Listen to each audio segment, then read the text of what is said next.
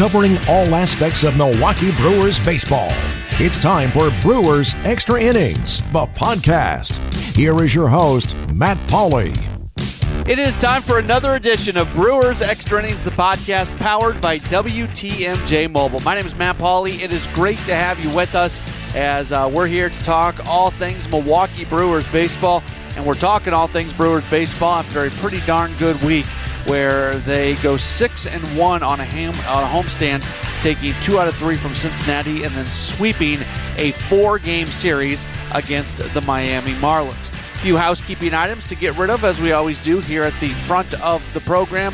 If you happen to listen to us via Apple Podcast and you want to leave a uh, review, a ranking, whatever it is, uh, that always helps us out. So, would love for you to uh, do that. Thank you in advance. And for all the people who already have done it, uh, thank you as well. We've had a ton of people do it, so uh, thank you, and uh, it is, uh, it's good for us uh, being able to get out there a little bit more.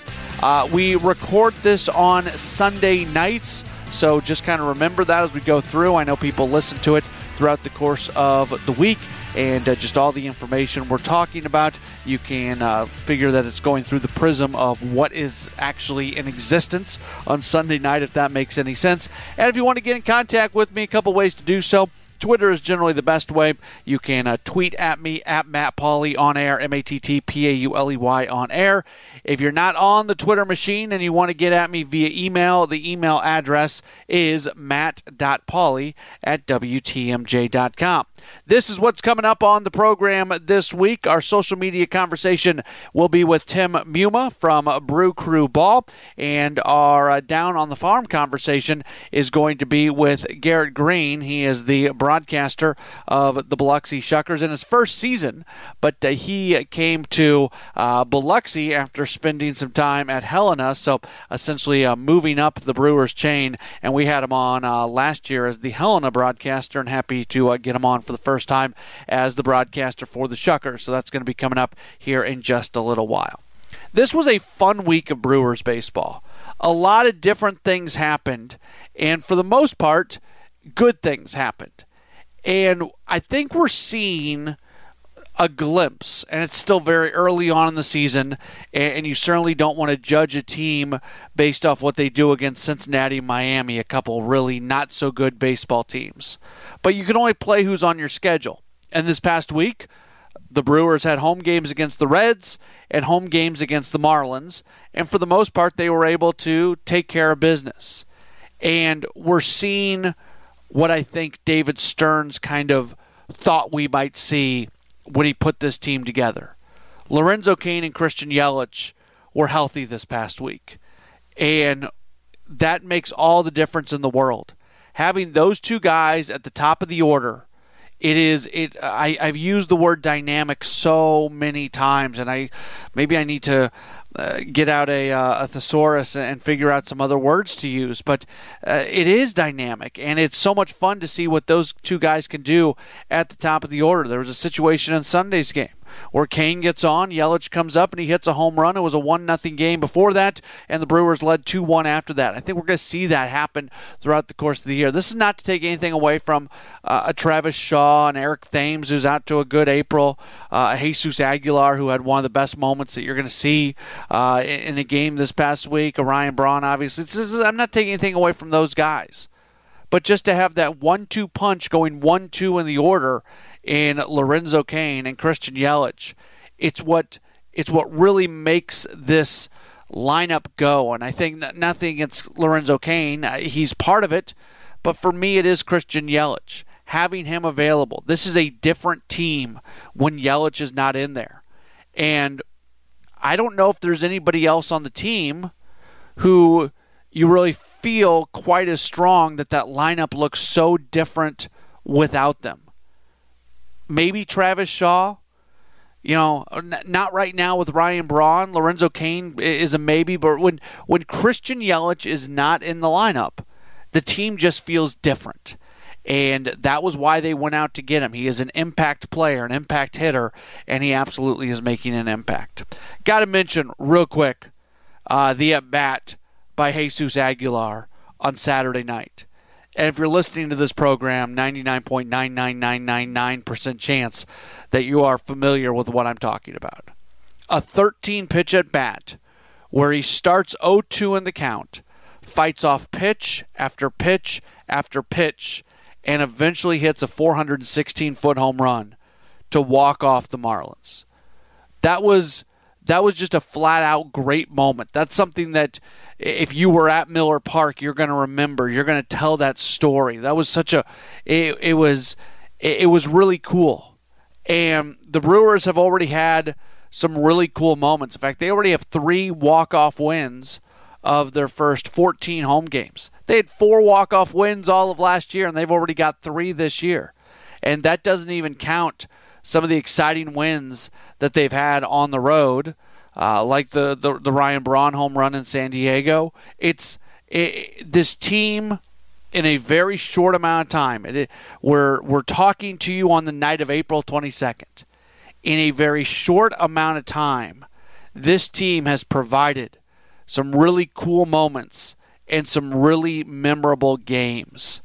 So I guess my my thought to you, and I, I talk to a lot of you guys fairly often, whether it's on the post game show, Brewers Extra Innings that we do on 620 WTMJ after uh, after Brewers games.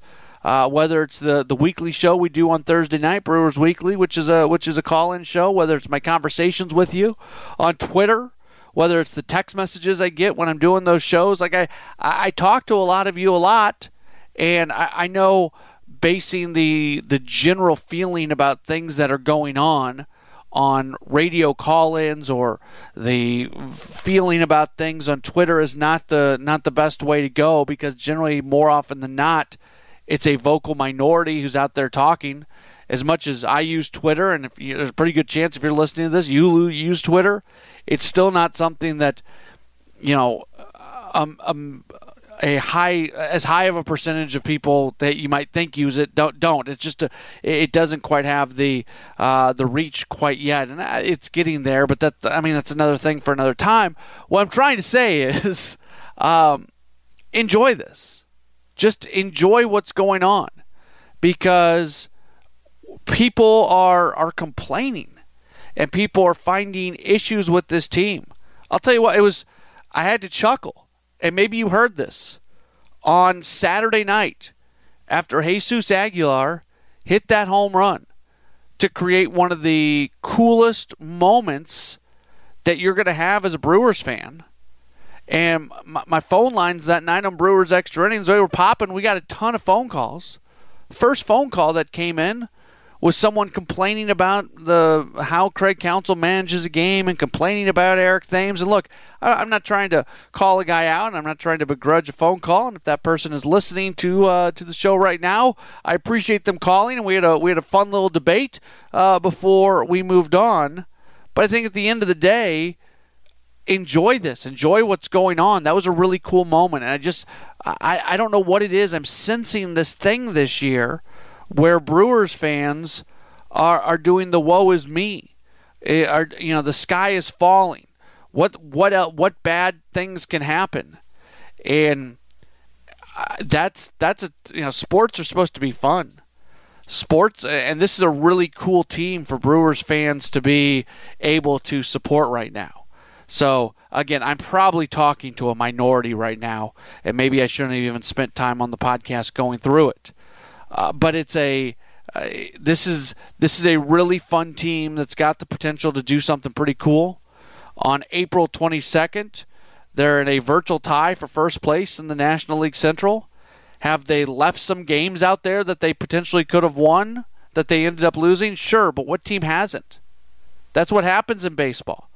And the good thing is you play 162 games and you get back out there the next day.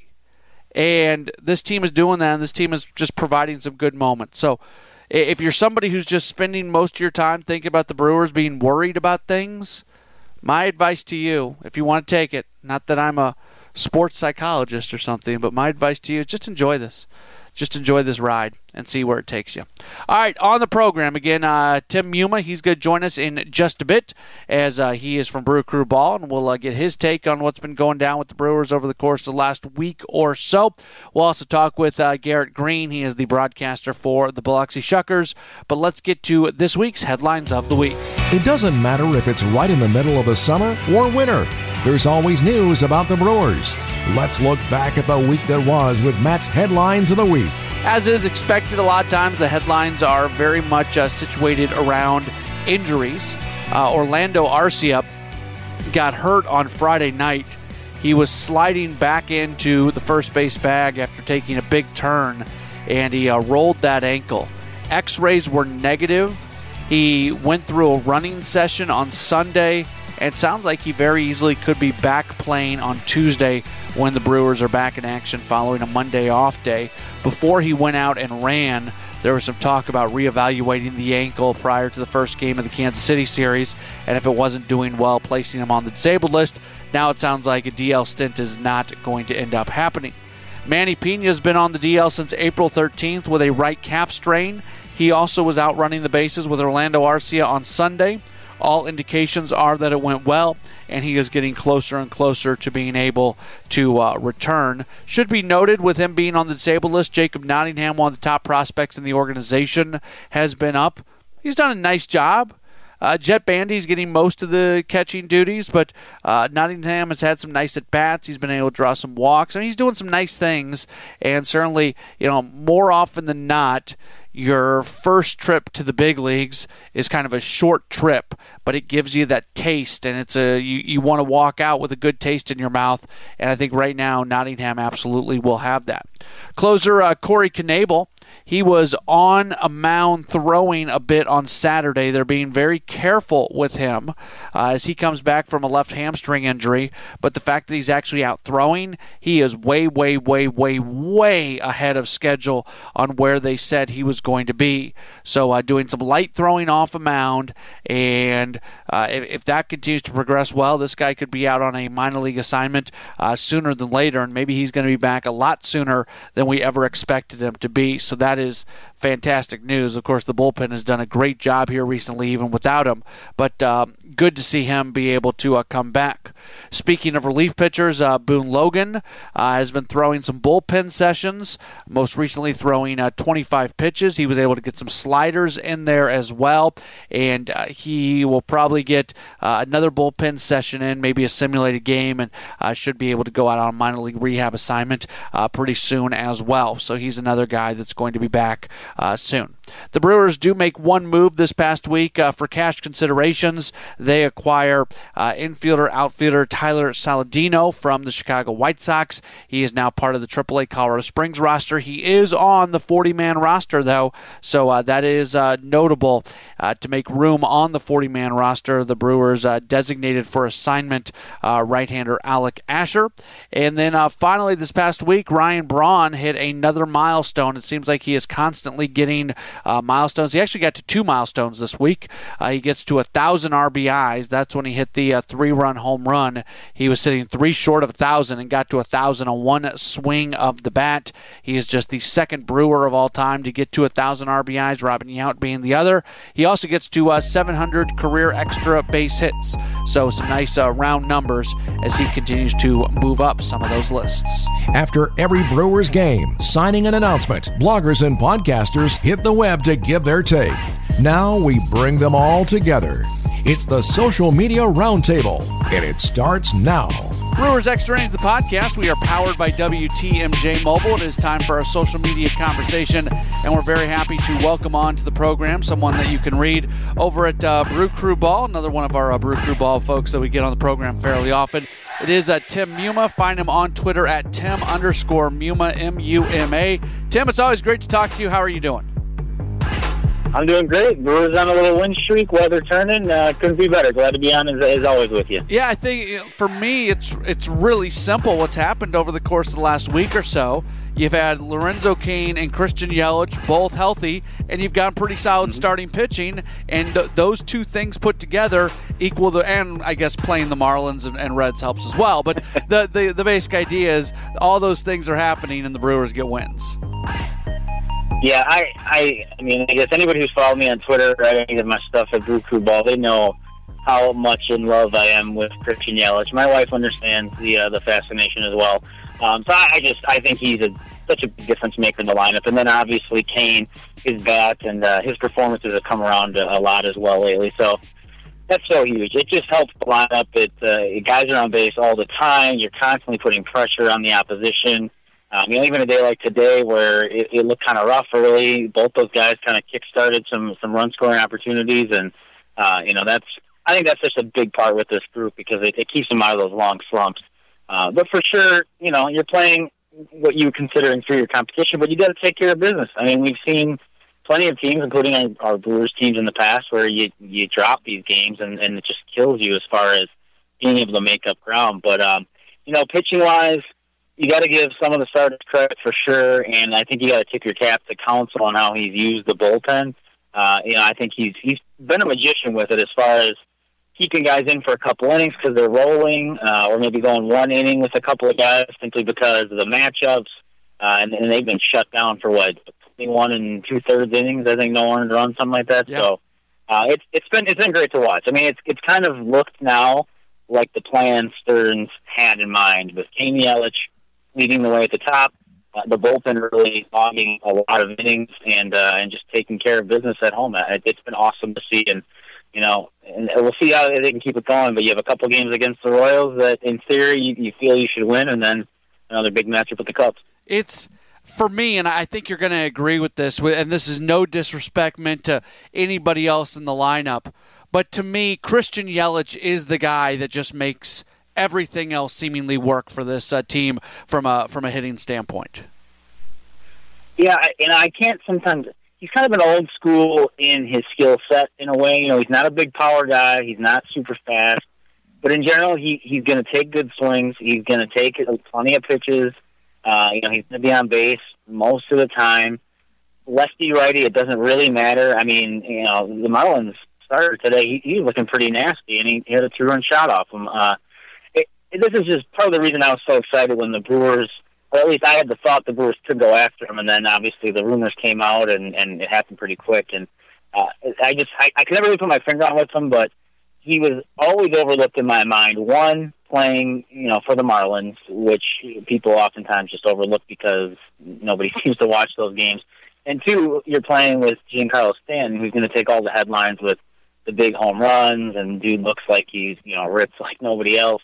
Um, so with Yelich, it's I don't want to put the idea on him that he's like Paul Molitor in a way, which is my favorite player of all time, but I feel he has that sort of catalytic uh, ability. And I was just talking with somebody today. I think the Brewers are something like nine and two, ten and two with him in the lineup. And obviously, baseball doesn't work that way, but there's got to be something to that where he just kind of calms things down that lineup. He's reliable, and uh, and again, obviously, you throw Cain in there, and all of a sudden, guys are on base all the time. So I can't get enough Christian Yelich. Uh, people might be tired of hearing me talk about it, but I, I think he's just so huge for this team. So I'm so happy he's back and, and hopefully can stay healthy the rest of the year. Not that this really matters for anything, but I'll tell you what, I couldn't help but feel bad for Lewis Brinson over the few days. He had, the, you know, he has a two a two home run game, and they still end up getting killed. And then the last two games on Saturday and Sunday, Miller Park is rocking. Some cool things are happening during the game, and he's sitting there. You know, it just I know he's a Florida kid, and he's finally getting that opportunity to play and everything. But I just got to think he's sitting in that dugout, you know, looking across the way, wondering what could have been. Yeah, that is tough. I mean, that is the human element of, of all of this uh, I think myself, like many people, like Lewis Brinson. We had high hopes for him. Uh, obviously, you have a chance to get someone like Christian Yelich. That's where he becomes part of that deal. Uh, it was it was a little irritating uh, uh, the first night where he did hit those couple home runs, thinking he's going to single handedly beat your team here. But obviously, the Brewers again offensively kind of exploded. But um, yeah, I, it's just one of those things, you know. And I jokingly said today that Justin Bour maybe was trying to get traded with his uh, rough outing that he had in the field and on the bases, and and you do just wonder the toll it takes. And I know it's early in the season, and like you said, at least Brinson's getting to play every day, and he can you know develop hopefully and become that player everyone expects him to be. Um, but you often wonder what kind of toll it takes on on guys to see that maybe a team is really just can't compete on a nightly basis, and uh, how much that might impact them and and how much they push. Um, you know, again, these guys are pros, but they're also human beings, and uh, you know, I've I've been on the bad side of that where you're losing ten nothing every night, or you just feel like you don't have a chance. So. Uh, I wish him all the best. I, I don't look for the Brewers to win that trade, and that I hope none of those guys pan out.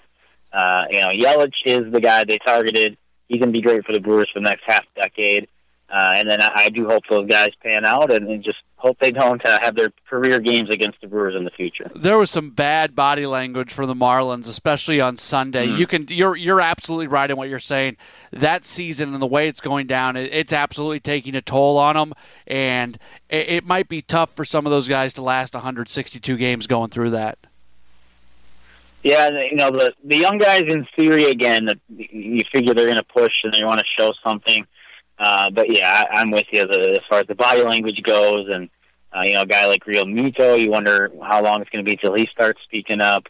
Uh, I, it, it's tough. I, mean, I know they're they're all professionals; they get paid, but it anyone who's played a sport knows it is it is no fun getting your head beat in every night the the one area that's kind of maybe a little bit negative right now is trying to figure out what's going to go on with what we would now call the number five spot in the rotation with Brent Suter. I think Junior Guerra has done enough to really establish himself in there. So there's four guys in there whose jobs are pretty safe, but uh, Brent Suter has not gone on that kind of role that he was on last year. A lot of people wonder if maybe he makes more sense as a bullpen guy who you can give a spot start on occasion, uh, but it doesn't really fit into the, the rotation pitching every fifth day. Wade Miley did not have uh, a great outing at Double A Biloxi on Sunday. In fact, in our next segment, we're going to talk uh, with the Biloxi broadcaster a bit about and, and get uh, some information on Miley. But what what are your thoughts right now on that number five spot in the rotation? I appreciate and, and like what Suter brings to the table, but I've never felt he is a pencil in starter in the rotation. I think his best role is in the bullpen, but as a swingman where you need a start or two, he can come in and give that to you. Uh, you need some innings in the middle of the game, he can give that to you. I just don't think he has you know enough stuff, if you will, to consistently get guys out every five days. So if it were me, I, I'd be looking maybe to Woodruff again, give him a shot. Uh, if if they don't think Miley is, is up to par yet, I wouldn't be against giving Miley a shot just because he had a rough outing, even a, a two in the minor leagues. I mean, he was throwing pretty well in spring.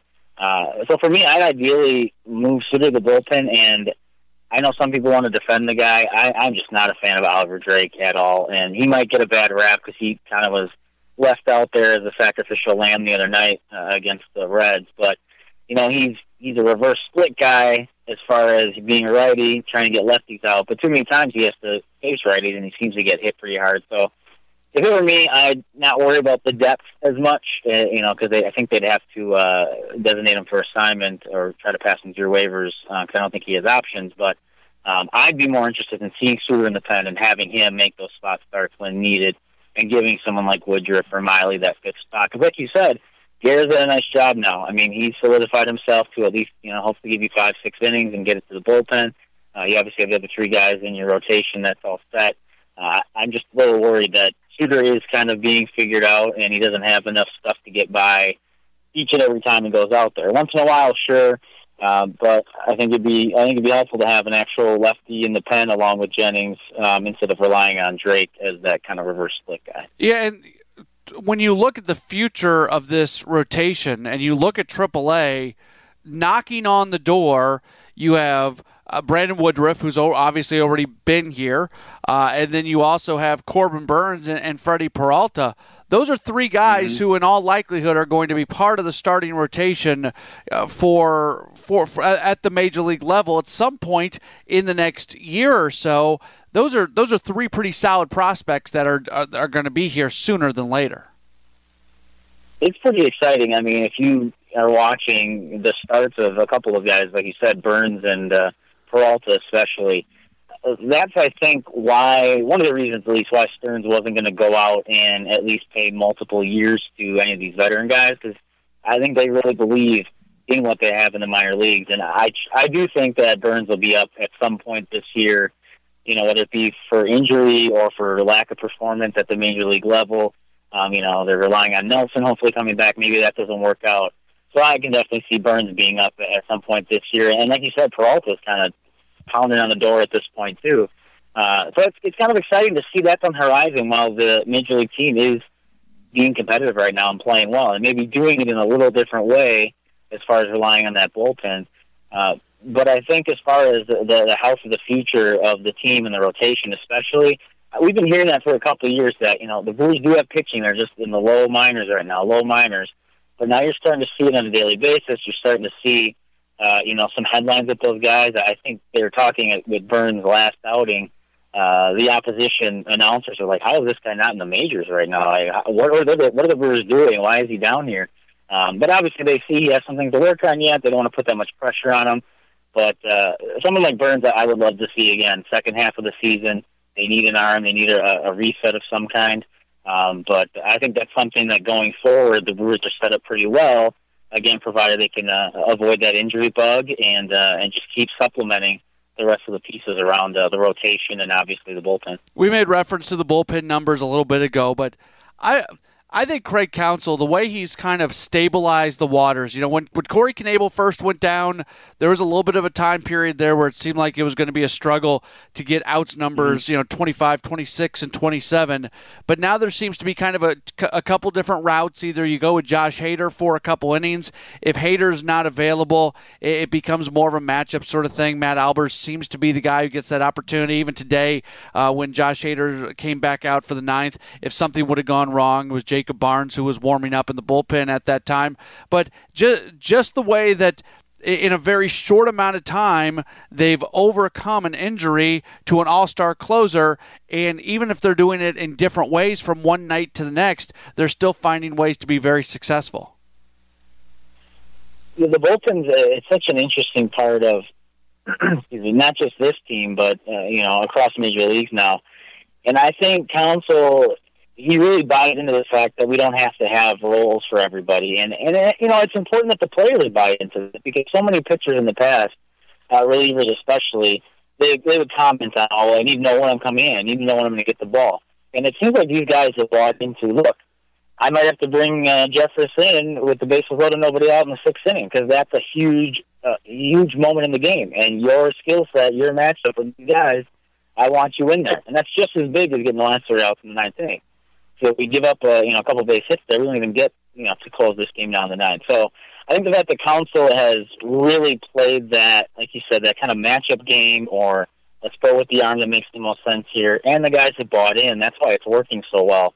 And it'll be really fascinating when Knebel comes back because I, I go both ways on it. I think there's a lot of value in having that shutdown closer at the end because it can be a different beast as far as that ninth inning and having a guy, you know, thinking of a Kimbrel, a, a Kenley Jansen, uh, you know, those guys to, to close things down. That's huge. That, that's just like a, you know, just like a monster waiting at the end of the game where guys are like, okay, we have to score before the ninth inning or we're done. Uh, so it'll be really interesting once Knebel does get healthy if Counsell still plays it the same way or if he, okay, Knebel is our ninth inning guy, or he's going to bump everybody else up and he's going to play those games earlier and those matchups earlier. I'm not sure which way to go. I'm not sure which way is better. I guess it might depend on how comfortable Knebel is with that because um, sometimes guys can't handle that uh, that uncertainty with their roles. But so far, I mean, he's done a phenomenal job, and I think it's just a good mix of guys out there too, between lefty, righty, um, some power arms, some sinkers, flyer guys. Uh, it, it's been fun to watch, and I think everyone's concerned there was going to be a bit of a burnout with the bullpen early on, and really over the course of the last week, it's worked out beautifully as far as getting guys rest, but also putting them in spots where they can succeed. You mentioned guys being okay with kind of the up in the air role, and I think Jeremy Jeffress is a really interesting guy to talk about because here's a guy who's been a closer. Here's a guy who has had very little success when he hasn't been a Milwaukee Brewer.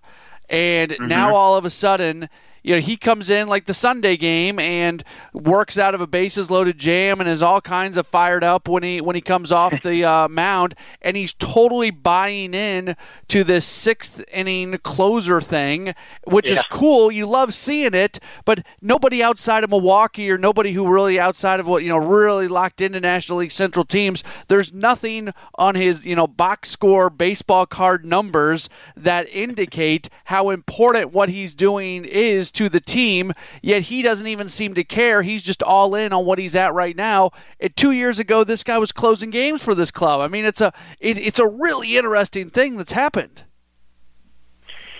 Jeffress is yeah, he's fascinating to me. Just you know, and you alluded to it. For one, the successes he's having at, at different roles throughout his career, really, with the Brewers. Uh, you know, as you mentioned, closing, and also now almost being the right-handed fireman for the Brewers, whereas Hader's your left-handed fireman to, to put out those fires. Uh, and then the other side of it is just the fact that seemingly it's only in Milwaukee where he feels comfortable enough and maybe has the support system to be successful. I mean, if you look at his numbers away from the Brewers, they're pedestrian at best. And then he's here, and for whatever reason, within different stints, he's he's been lights out. He's been one of your top relievers. Uh, and you know, I think most people know he's had the issue with some substance abuse in the past. Uh, so for whatever reason, he's comfortable here. He he, as you said, he buys into it. He he feels that his role in the sixth, seventh inning is just as big, just as important to the team concept uh, and that's important because again, if he was sulking over it for some reason, especially in this scenario where Knebel's out, you know, he might be thinking, "Hey, I've done this for you guys. Why not put me there?" To your point, he didn't show any of that. He's fired up in the sixth inning.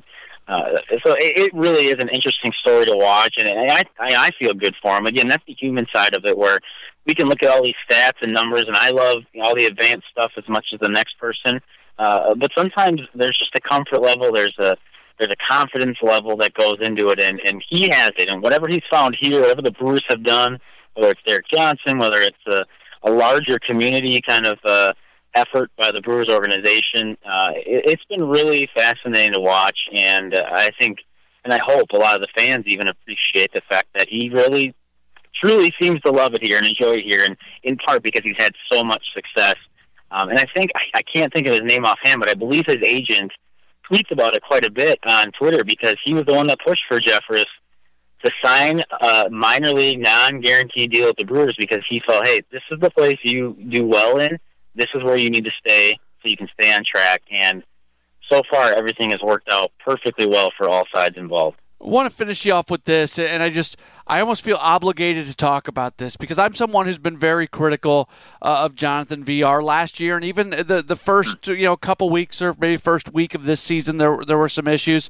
Not that he is back to his uh, 2016 form, but he's he's playing solid right now. He does have four errors, but again, most of those came early on the season. He's he's shorn up the defense a little bit lately. He hasn't been making the dumb plays on the bases. He's you know four of five in stolen bases. He's hitting 273. Uh, you know, I'm not look. This isn't. He's not a guy playing at All Star caliber. But if we're going to sit here and criticize the guy as much as we do, based off some some very mm-hmm. warranted reasons, I I feel obligated to mention when criticism isn't warranted. And I've been pleasantly surprised by just kind of the the the general production and not really hurting the team that we've seen from Jonathan Villar. I'll admit, heading into the season, I felt he was a bounce back candidate. Uh, to your point, not necessarily to the same level that we saw a couple of years ago, uh, but just being able to be a, a productive, consistent contributor to the team. And you know, the Brewers don't really have a second baseman the way I look at it. They have a kind of a rotating basis again with matchups. Counsell kind of treats second base like he treats the bullpen. I feel in a lot of ways, and I don't think there's anything wrong with that because nobody really has stood out necessarily. Uh, but yeah, I, I agree. He he brings a little bit something different to the table that the Brewers don't have. I mean, I know Cain has some speed and will run bases pretty well. Yelich runs the base as well. He's not super fast, uh, but he again put some pressure on the on the uh, opposition when he can get on base. And to your point, he's been trying to do other things. I feel like even early in the season, he's shown and tried to bunt a few, a few more times. He's reached base on a bunt once or twice. Uh, and I think it's important to do those things just to, again, put pressure on the defense, show them that you're willing to take what they're giving you. And if you're not seeing the ball well, sometimes dropping on a bunt or taking a few pitches is the way to go. Uh, I know somebody broke down um, some of his numbers a little bit, and maybe maybe it's a little bit uh, smoke and mirrors as far as what the stats show. But in the end, that's what people are looking at, and if, if you're getting on base at a you know 340 clip or whatever, it, that's great as far as uh, you know what his role is on the team. Uh, and, and then you know another thing I noticed even last year, and you saw it today where he was going all out goofy Villar with Yeah. the uh, cups for for sunglasses and and I don't know on his ears whatever he was doing. Like he's I feel he's always been that way. Even last year when he was struggling, he was the first guy out there on a walk off. You know, out there dumping Gatorade on guys. He's being goofy in the dugout with Arcia and and uh, Perez and all those guys. So. I, I- like that part of it. That's why I'm kind of rooting for him. Uh, he's frustrating at times with his defense. He's frustrating at times in the past with his base running. I'm not going to deny that. Uh, but I like seeing a guy who still, again, buys into that team concept and understands, all right, I shouldn't sit here and pout. That doesn't help anybody. I'm going to be a cheerleader. I'm going to do what I can do. When I'm asked to steal a base, I'm going to steal a base. Uh, so I really hope that he kind of is building some confidence in himself. Maybe he's not putting as much pressure on himself as he did last year after he turned down a contract extension from the Brewers. Um, it, it's it's good to see. It's early. Uh, he had his struggles a little bit, as you mentioned, in the first couple weeks. Um, but again, if he can just add a little bit to that lineup, especially the bottom part of the lineup where he can put pressure on the defense, I, I think that goes a long way for the rest of the season. And and who knows? Maybe he finds a spark for a six week stretch where he can almost help carry the team with with his his skill set of speed and and really power at times from both sides of the plate. I, I lied to you. One more thing before I let you go. Um, Hey, no problem with me. I'll talk all night. and and I know you have to especially appreciate this, especially with your background and coaching and so forth. The Jesus Aguilar 13 pitch at bat that resulted in the walk off Oh. home run. I mean, have you seen anything better than that throughout just an entire sequence of an at bat? I, you know, it, to your point, I, it's it really is incredible. I mean, I'm just shaking my head watching that and just pitch after pitch, and I, I've been there as a pitcher. It's so frustrating. Like you don't know what to do. At some point, you almost feel like, can you just go take first base? Like this is, I'm wasting my time here. Uh, of course, Brandon Belt today. Uh, I'm sure you saw a 21 Yeah. pitch at bat, major league record. Uh, but he did make out, so it's not, you know, not quite, not quite what Aguilar did to then actually hit not only a home run but a walk off home run. Uh, And, I mean, awesome. and it, there I was mean, no doubt on it. 416 feet on that bad boy. yeah, yeah, yeah, I know. And what did he say? He was looking for something else, and he just reacted. Which, you know, in a lot of ways, that's usually the best, best uh, kind of, of hitting approach. But yeah, I again, I, I was a little speechless. I was laughing at it because it, it's it's just uh, you know, you hear the term professional hitter, and you got to give him so much credit because kind of like uh, Chase Anderson last year, it seemed like Aguilar wasn't going to have a spot, and because of some of the injuries, because of the schedule, they found a way to keep him on the roster, and then you had some more injuries, and and he's been a again just like last year, he's been an important piece. He's not always going to be in the lineup, he's not always going to hit, but uh, he just seems to. I don't know. He just seems to deliver, and it's one of those guys that you feel championship teams have on their bench, or at least somewhere in that lineup. Um, but yeah, that that at bat tonight, I, I I said I don't even have words for it. it. It's just one of those things at the major league level. I can't imagine that you're just able to frustrate a pitcher like that, and then, as you said, just hit a bomb to to win the game. That's uh, I I just I can't help but smile whenever whenever somebody brings it up, and that was only a day ago. It's it's it's it's so much fun. I'm glad the, the Brewers uh, put out the the video of the entire at bat, and I think Yeah. they ran it with a quote I think from Craig Counsell saying, you know, people need to go watch this entire at bat, and I encourage people to do it. It's there. There are some there's some really kind of gnarly swings in there from him where he's just fighting stuff off, and uh, this is a this is a big man, you know, pr- protecting the plate in all ways, shape, and forms, and it was just it was so much fun to watch. Yeah, and you know, as you said, I, I do some coaching, have in the past, and that is a great video to watch, just as far as fighting and just not giving up in at bat. Like it would have been easy for him to wave at one or, or take one that was borderline, but and he was up there fighting and really taking the ball to the catcher's glove a couple times until he got. I wouldn't even call it a mistake, but he got one at least he could get the barrel on, and, and obviously with with his strength, deposited into right center field. Uh, but yeah, I, as you said, I everyone should should see the clip. I think it's like maybe a minute long, which is ridiculous because it's edited and it's still a minute long. Uh, or check out uh, I, I, I like looking at like MLB Game Day, um, where they show where all the pitches were. You know, 13 pitches all in this little box. It's uh, it's pretty fascinating stuff. And it's one of those things I love about baseball. It just seems so random, but uh, if you really think about it, it's an incredible skill that he that he displayed uh, really with that at bat. Absolutely, absolutely. Uh, Tim, we encourage everybody to uh, follow you on Twitter at Tim underscore Muma, T I M underscore M U M A. Uh, and the folks over at uh, Brew Crew Ball, you and everybody else uh, putting out content all the time. Yeah, I hope to be able to write a little bit more over there, but uh, everyone there does a great job, so I encourage people to check them out. And hey, the more the Brewers win, I think the more people are excited to read about the crew. Absolutely. Great stuff, Tim. Appreciate your time as always, and we'll catch up with you again real soon. Awesome, man. Thanks a lot.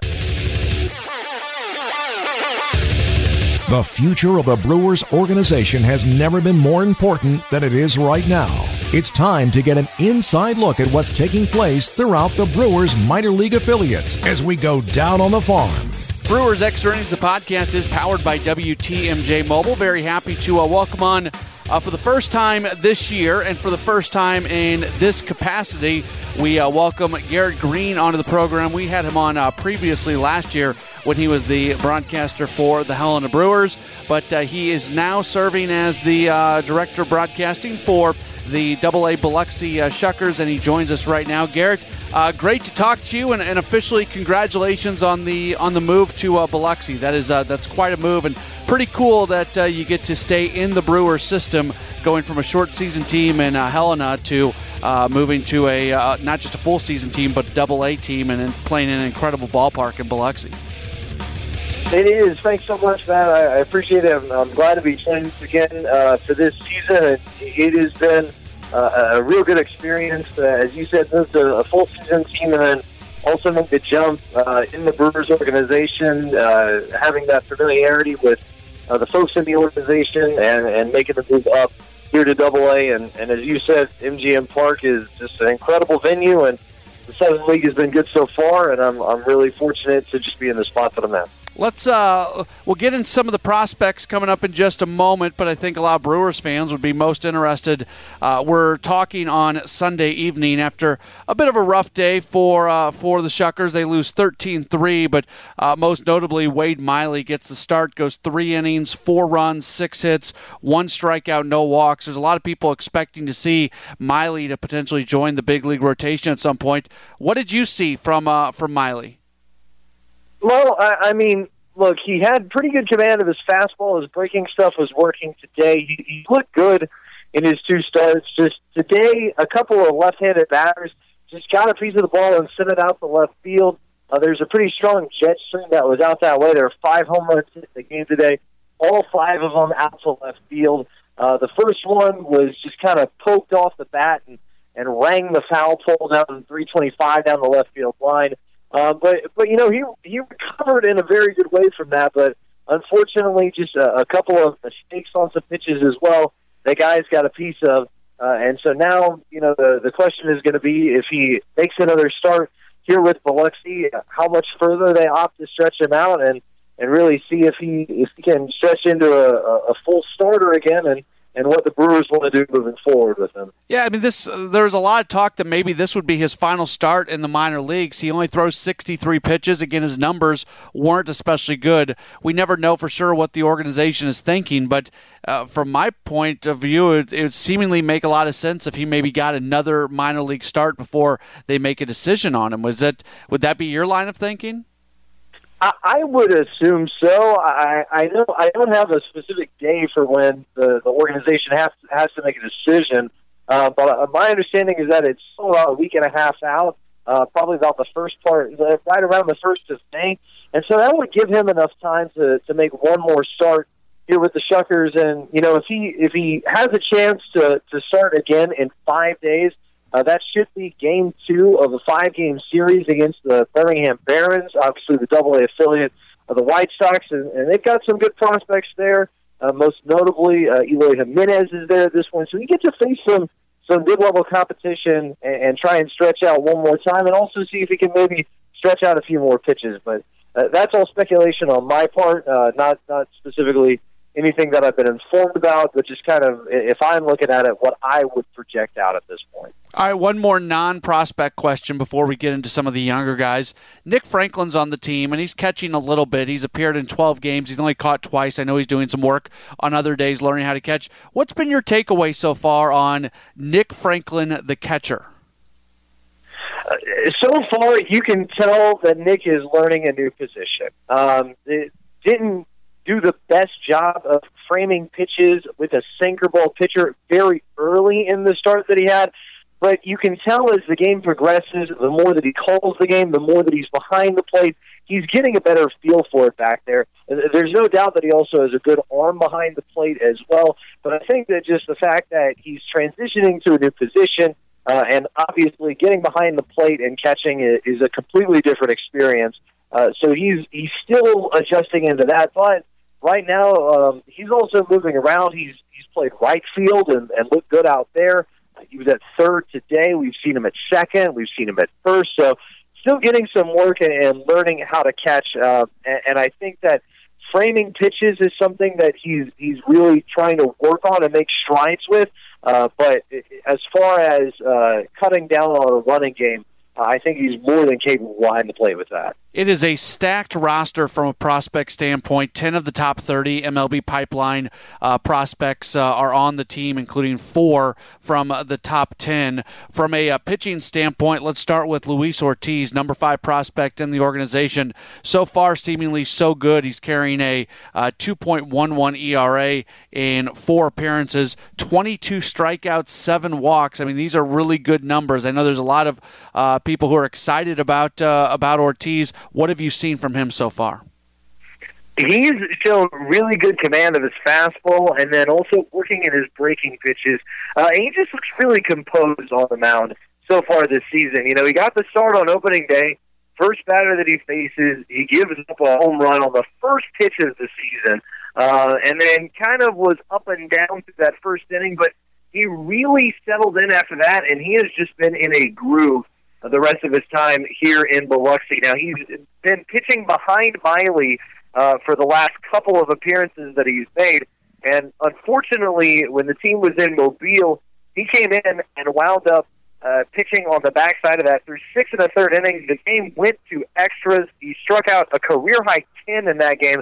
It looked fabulous, but with the international tiebreaker rule uh, and a runner starting on second base, that was something that got him there. But otherwise, a sterling outing. And then today, uh, he winds up giving up three runs. Only two of them were earned, uh, and really looked sharp. He had a double that was wind blown. Uh, it was a fly ball out to right field that was a long run in for the right fielder, and and because the wind was blowing in from right, it knocked it down even quicker. So there was a double there, an error let a runner get on base, and then he just made one mistake um, to Nick Stolak in the in the game today on Sunday. But other than that, uh, he has just looked like he has a calmness and, and a presence on the mound that's that's really really exciting um, from from a top end starter perspective. Sticking with the pitchers, Adrian Houser, Cody Ponce in the rankings, they go 13, 14.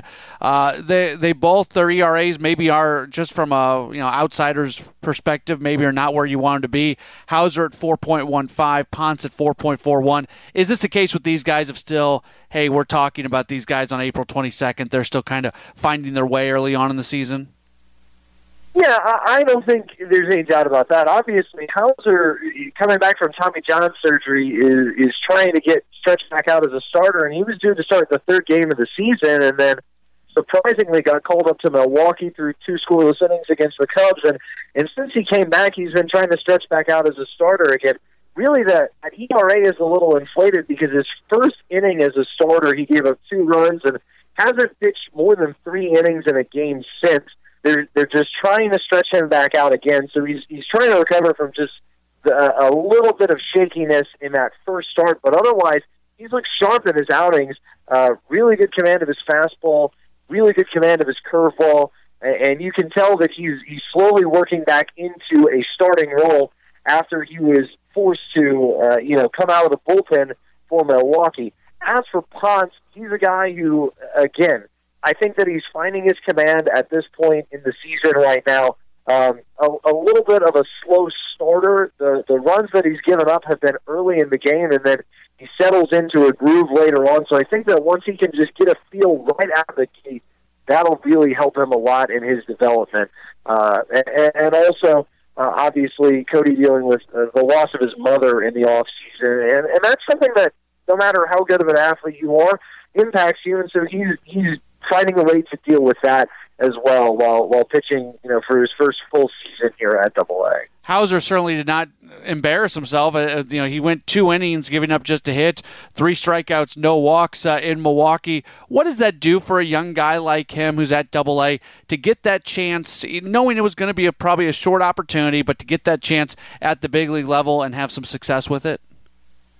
Well, I had a chance to talk to him about it, and he said the the experience was just unbelievable. Obviously, he made two appearances with Milwaukee in 2015 after he came over in the uh, trade that brought Phillips and Santana and Hader over. Uh, he was originally part of the Astros organization. He came over and pitched with with uh, the Shuckers here, and then made the move up to Milwaukee. So he'd had the experience of coming into a ball game there at Miller Park before, and as I said, he was surprised, but he said it was an unbelievable experience. Uh, but his focus is to, to be here and to stretch back out as a starter and, and hopefully get back to Milwaukee as fast as possible. And, and he was just honored to, to have the opportunity to come up there and, and pitch for Milwaukee. But, but now the, the goal is to try and just progress here every single day and, and get back to being 100%. We are talking with uh, Garrett Greene. He is the broadcaster of the Biloxi Shuckers, the Double A affiliate of the Brewers.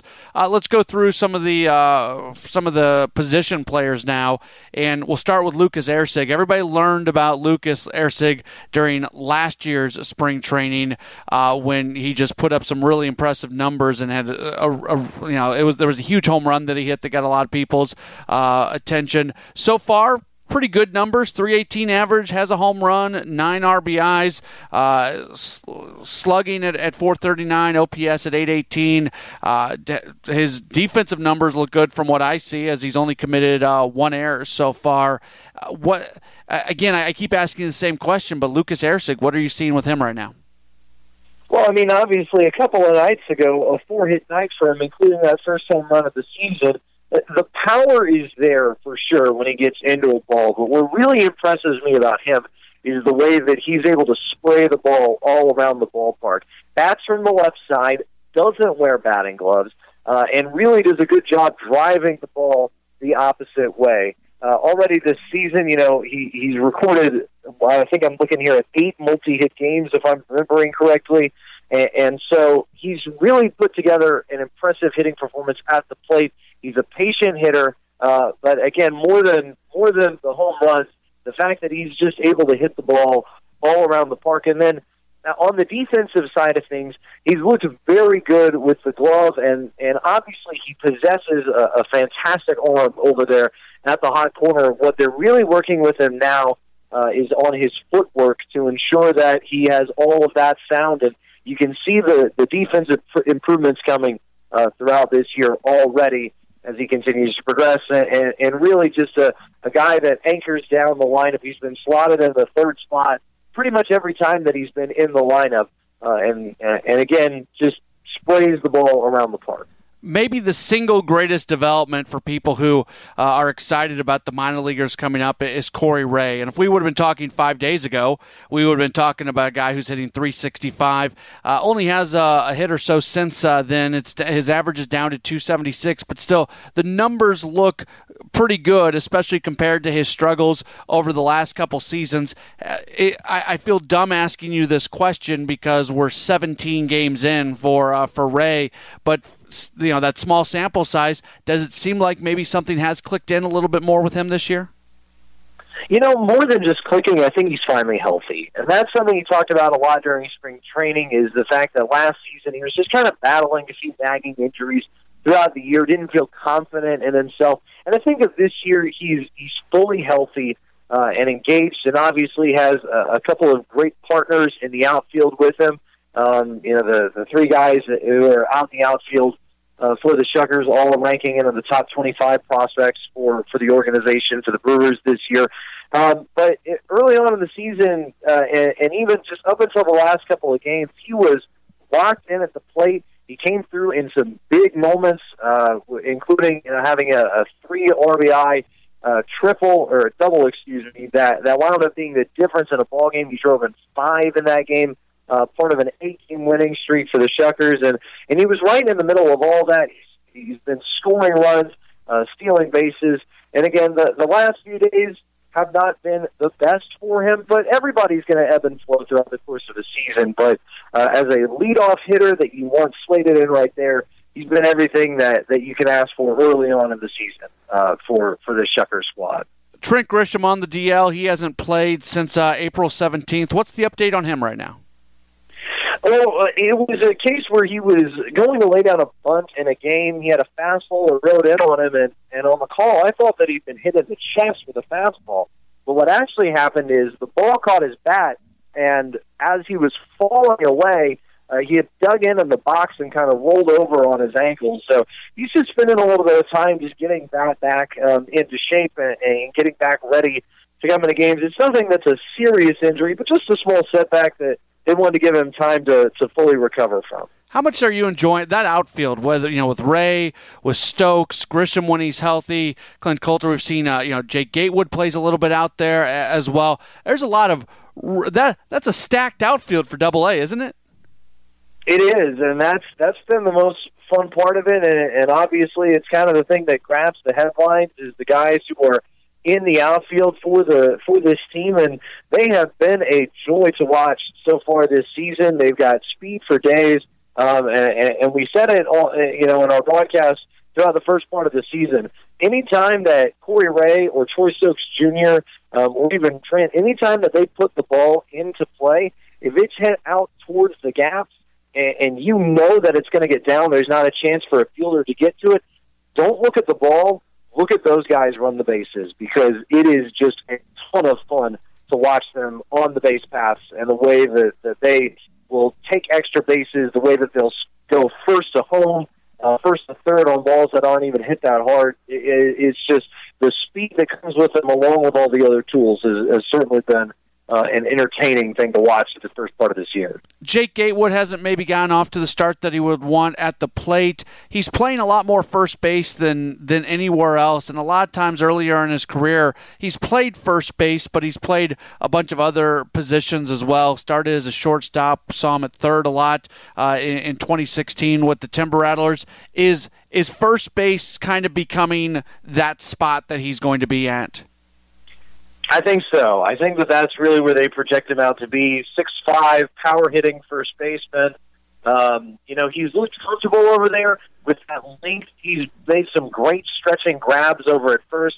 Displayed some good ability with the glove. I believe he committed his first error of the season today.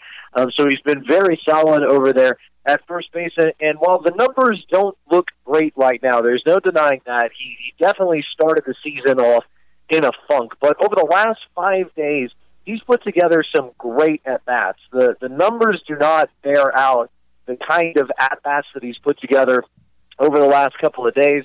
Um, and when he gets into a baseball, when he makes contact in a solid way, it just sounds a little different coming off the bat. Uh, and I think that with with the way that he's had an approach at the plate over the last couple of days, pretty soon you'll start seeing the doubles come, the home runs come in bunches, uh, and and you'll see it all pieced together. But from a defensive perspective, uh, I certainly can expect that he will primarily be playing first base here this season for Biloxi. Garrett, uh, if people want to listen to the broadcast, and you guys are on uh, MILB TV as well, what's the best way to uh, get connected with uh, all things uh, Biloxi Shuckers and also uh, be able to to consume your broadcast?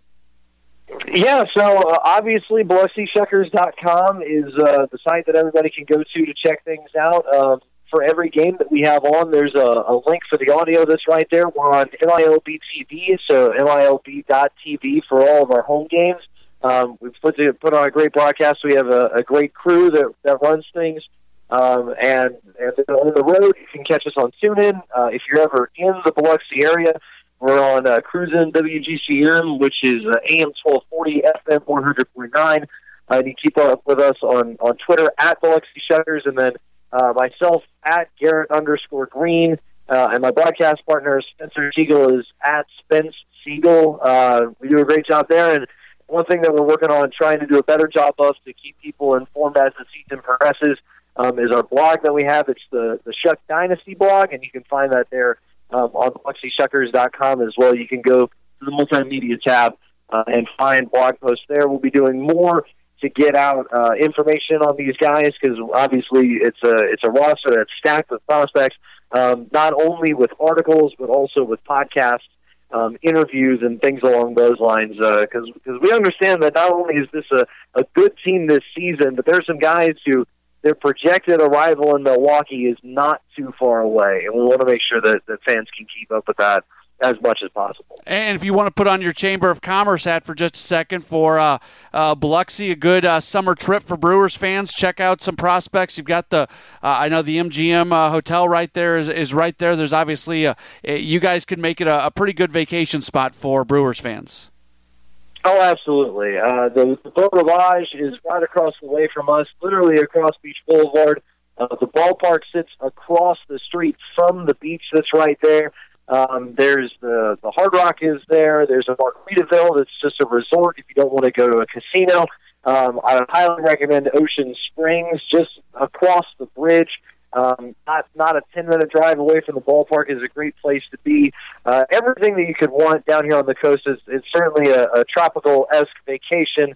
Uh, and we'd recommend it. Uh, apparently, even in, in these early months, um, and, and once things get a little bit later in the year, while it while it might be chilly up there in the north, uh, we've been enjoying some, some nice warm weather down here, and it's certainly a, a nice laid back, friendly, um, great Gulf Coast experience along with some pretty good baseball. He is Garrett Greene. Follow him on Twitter at Garrett underscore Greene. Garrett with two R's and two T's. Garrett, thanks so much for taking some time, and uh, hopefully we'll be able to talk to you, uh, you know, every month or so during the course of uh, the season to get an updated uh, look at what's going on with uh, the Brewers Double A prospects. You got it, Matt. Anytime. Happy to join you guys and fill everybody in. That is Garrett Greene joining us. We appreciate him taking some time with us as uh, we'll be uh, talking to him every uh, month or so, every month, six weeks, somewhere in there, to uh, get the details on what's going on with the Biloxi Shuckers. All right, let's look ahead to the week that is coming up for the Brewers. They are going to be off on Monday, so uh, they will uh, enjoy the day off, and then they head to Kansas City. They'll play a couple games at Kauffman Stadium on Tuesday and Wednesday.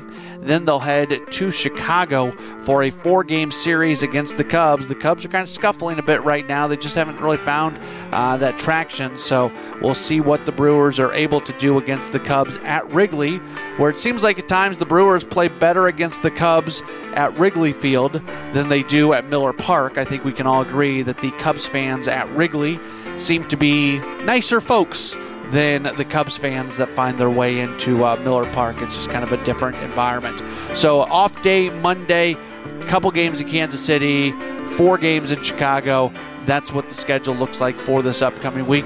Do want to remind you the Bucks, as we sit right now, they're tied 2-2 in their series against Boston, and the Bucks are going to play uh, games on Tuesday and Thursday. So those games that night, the Tuesday night game against Kansas City and the Thursday night game against the Cubs, those games are going to be moved over to 94.5 FM. That's WTMJ's sister station, KTI Country. So when the Bucks are playing a playoff game, if the Brewers are playing at the same time, you're able to hear the Brewers game on 94.5 FM. So keep that uh, in the back of your mind as you are maybe looking for Brewers games on the radio. All right, again, my thanks to uh, the couple guests that we had on the program, Tim Muma and also uh, Garrett Greene. My thanks to you for being tuned in as well, and we look forward to talking to you again next week for another edition of Brewers Extra Innings, the podcast. We're powered by WTMJ Mobile.